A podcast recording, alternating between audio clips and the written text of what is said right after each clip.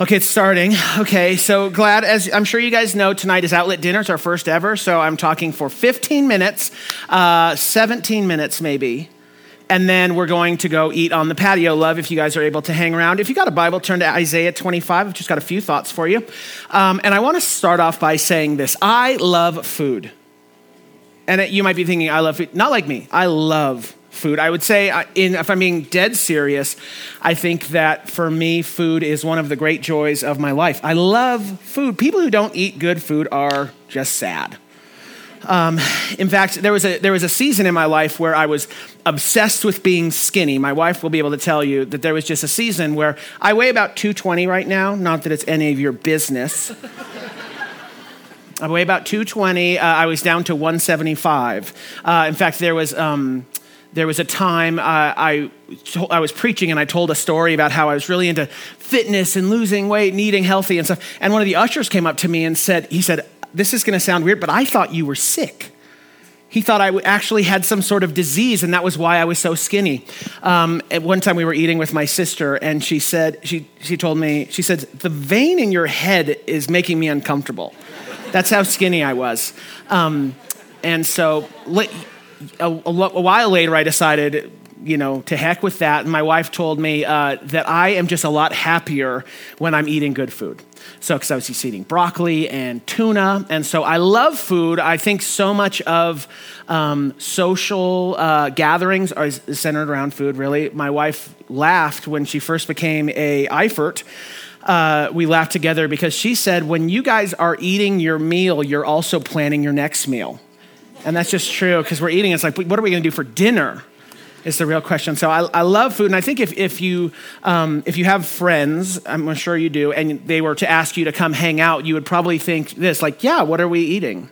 You know what I mean? That's like food is a big deal. And I think in the Bible, we've talked about this before, but one thing that's really interesting in the Bible is there's a huge significance placed on who you eat with. Especially, this is especially true with Jesus. It seems like Jesus was always eating with the wrong people. Jesus, it, to, according to the religious people, he was always eating uh, with people they didn't approve of. It was the primary scandal of the ministry of Jesus. Of all the edgy things that he would do and say, uh, the primary criticism was this guy would eat with anybody.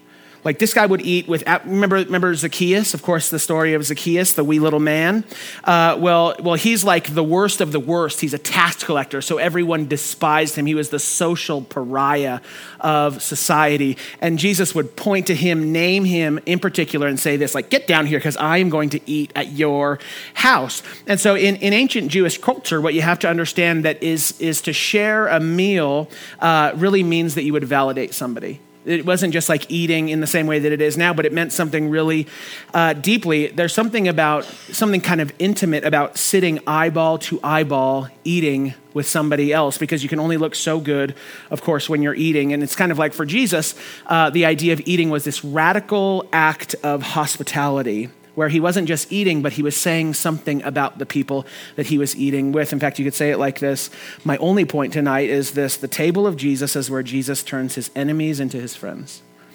The table of Jesus is where Jesus turns his enemies into his friends. And food is a big deal, and that's not just true in America, and it's not just true in 2017, but food is a big deal uh, throughout um, cultures. In fact, you could read about it's a great Bible study or a great historical study if you ever want to study um, historical feasts. In fact, in the ancient Near East, um, during Bible times, there was this idea of the victory banquet. And so, what would happen in the victory banquet is uh, when, this, when a, uh, an army would go and they would win a military battle, well, they would return home. And what, of course, was thrown for them was this huge, gigantic feast. And then all of the generals and the commanders and anything, anybody who would do something particularly heroic heroic or brave in, um, in the battle, they would get to sit near the head of the table. The people who were just like kind of regular soldiers, well, they would sit near the end um, of the table. And so that's true in ancient culture. That's just the, the culture that the Bible was written, but it's not just ancient culture. Also, if you study ancient mythology, there's all this talk about um, feasts. I don't know if anybody ever wrote, read the epic poem Beowulf. Anybody? Beowulf. Does anybody know? Did anyone see the movie 2000? Okay, there. We okay. Uh, so the idea of, of, Beowulf is there's this guy Beowulf. He he wins this battle. He defeats this huge monster, and then what do they do? They go home and what? They just have a huge feast. They have a huge feast in Beowulf's um, honor. There's this old Babylonian folk tale, folk tale. It's called Enuma Elish.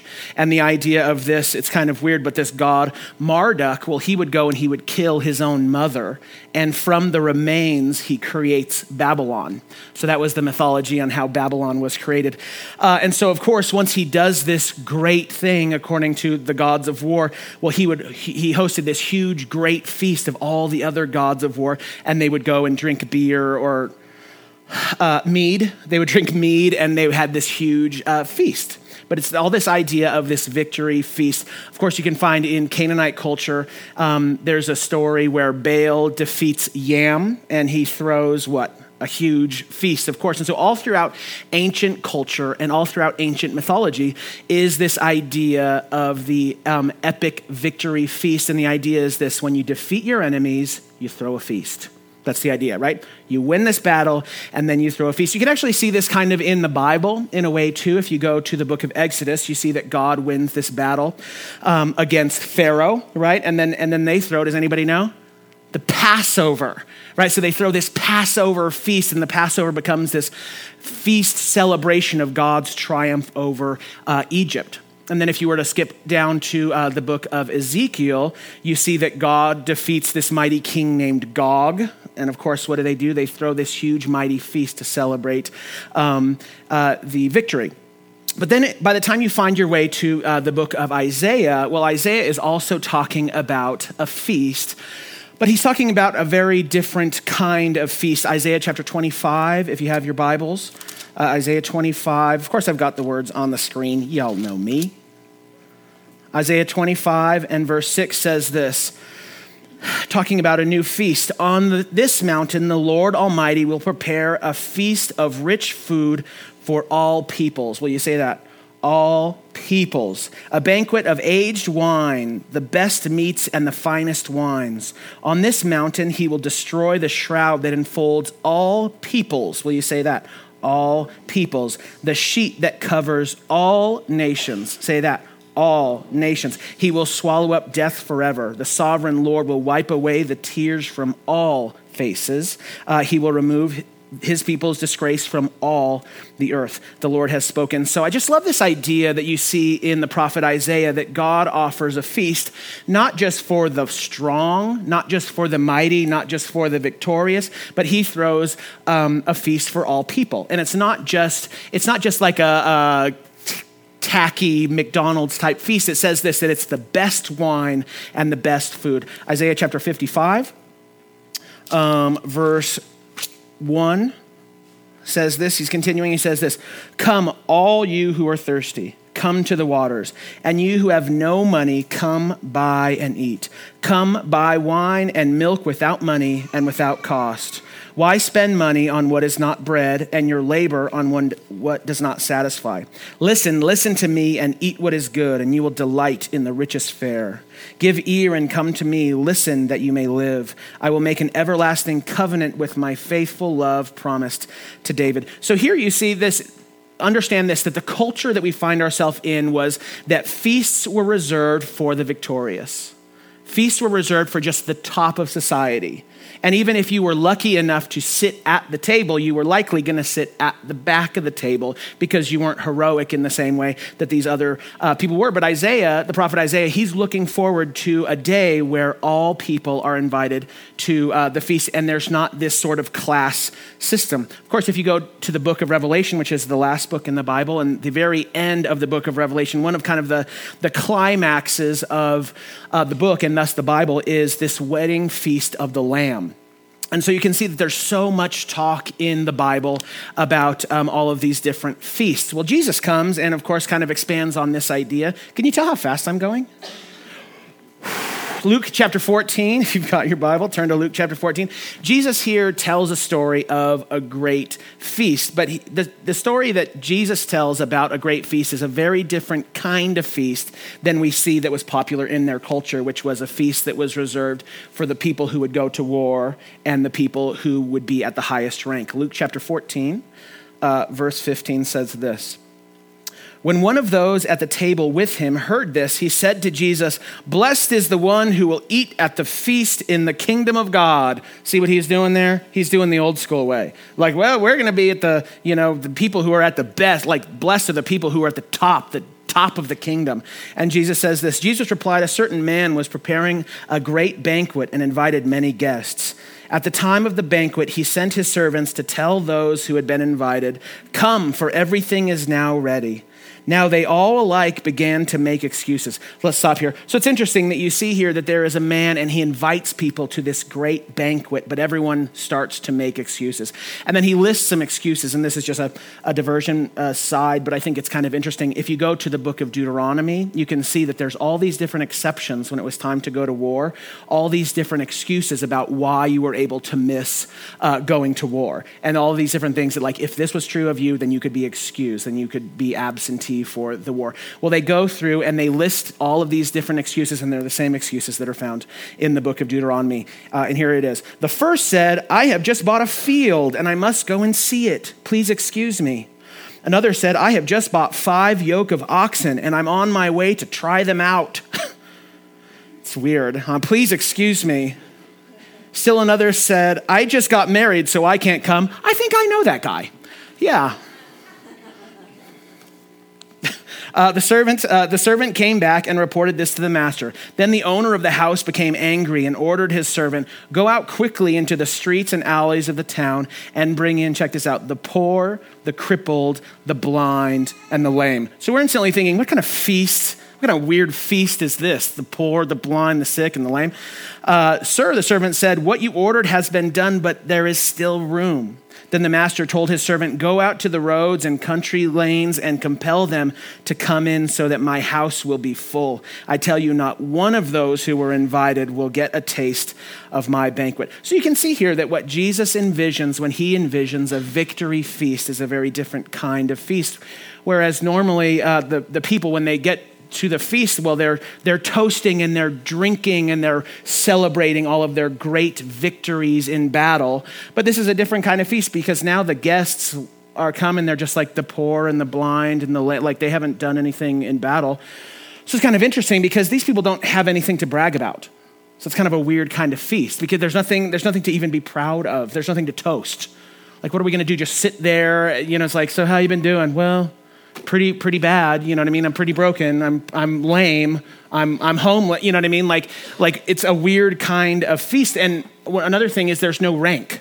So it's not like the good people sit at the head of the table and the dumb people sit at the back of the table. No just everyone is the same. And the owner comes and says this just bring anybody bring the poor, bring the crippled, bring the lame, because I want my house full. This is the, this is the kind of feast that we see the uh, prophet Isaiah kind of prophesying about. And then, of course, if you go to um, the Last Supper, the poorly named Last Supper, in a lot of ways, it's kind of like the first supper, the first of this kind of supper. But um, I, just, I just love that the feast of the Last Supper was not just offered to um, the disciples who would remain faithful whoever that would be. Like, I'm not sure, possibly John, if you were to ask John.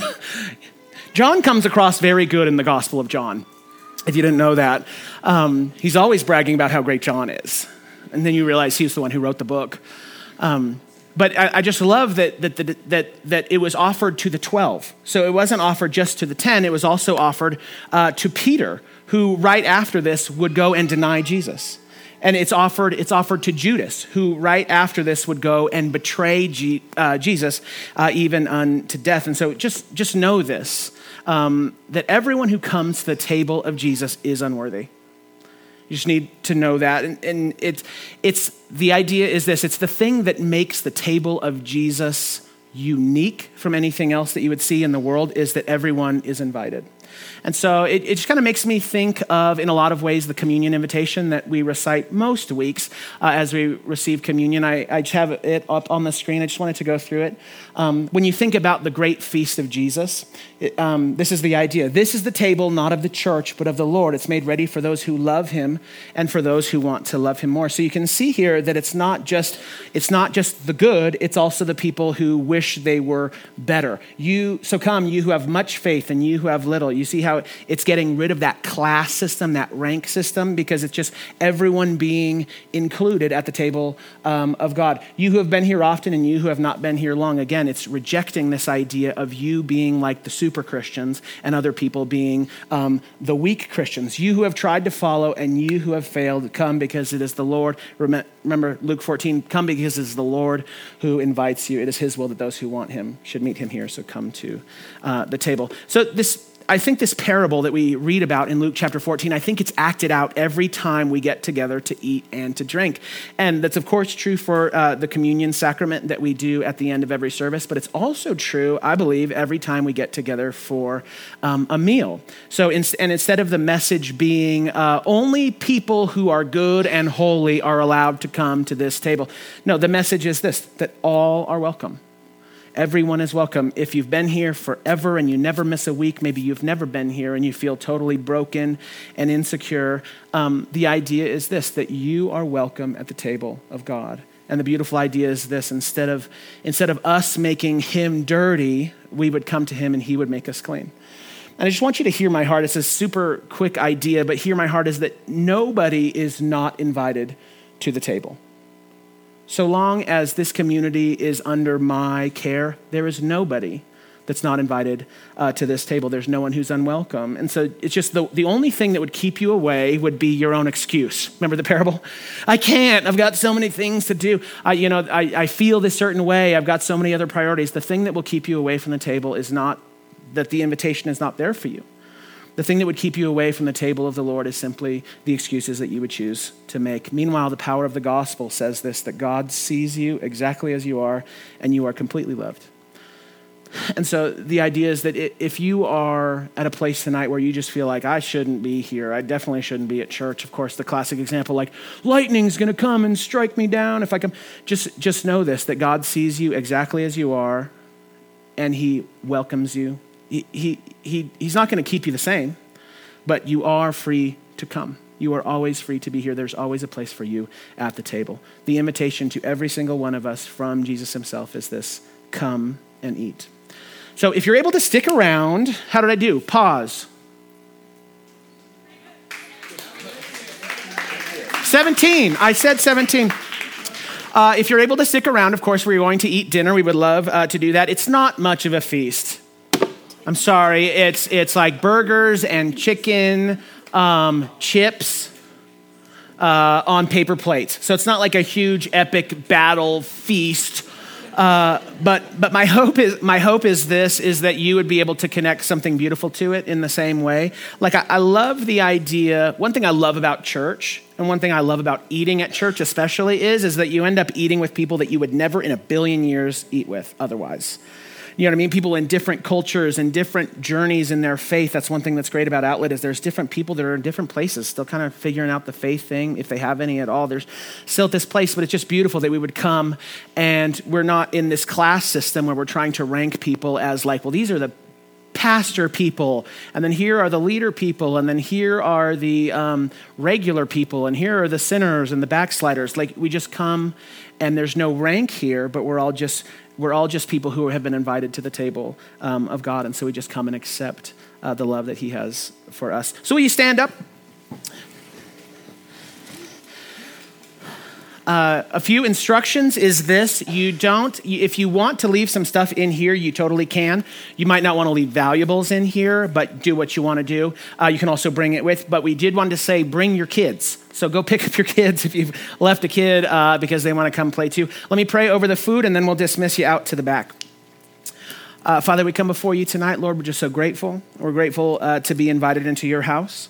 Uh, even though so many of us are still in process, still figuring things out, none of us are at the place where we want to be or where you've called us to be, Lord, but we just celebrate and recognize that you have invited us all uh, just the same. So we pray that in this time, even in these small little moments, you would continue to knit our hearts together as a family. Help us to um, celebrate and recognize the sacred moments that you've given our lives, even if it seems like kind of regular stuff. There's something sacred and something beautiful about coming and eating together. And so we pray and believe that you're with us. We thank you for the food. We ask that you would bless it, make it nourishing to our bodies. In Jesus' name we pray. Amen.